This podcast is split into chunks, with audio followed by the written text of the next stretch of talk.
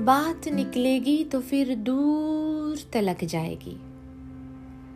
लोग बेवजह उदासी का सबब भी पूछेंगे।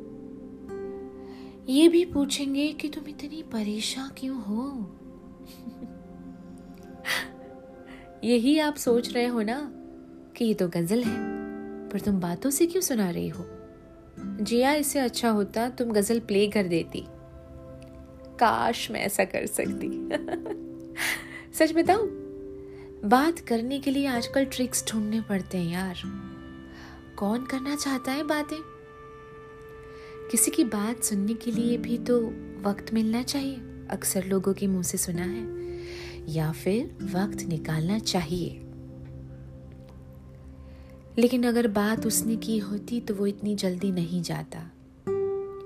आजकल यही तो सब सोच रहे हैं। उसने क्यों बात नहीं की? सुशांत ने जाने से पहले जिन जिन को फ़ोन किया था, उन्होंने फ़ोन क्यों नहीं उठाया? मसला सारा सुकून का है दोस्त, जो खरीदने पर भी नहीं मिलता। क्योंकि सुकून तो सिर्फ़ बात करने से मिलता है। ये बताओ मुझे, कब आखिरी बार आपने चैट करने की बजाय बात करने के लिए सीधा फ़ोन घुमाया और उसे पूछा ओए, कैसा है? सब ठीक है ना?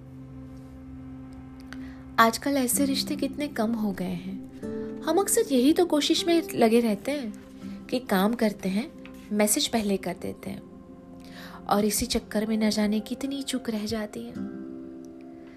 न सुनना है किसी को, न सुनाना है किसी को। पर हकीकत पता है क्या है? बात करने के लिए वक्त और मूड की ज़रूरत नहीं होती। बस दिल में अहमियत होनी चाहिए। और जिस दिन हर किसी को इस बात का अंदाज़ा हो जाएगा ना, लोगों को बात करने के लिए रीजंस भी मिल जाएँगे और वक्त भी। बस बात करने से ही तो बात बनती है। है ना?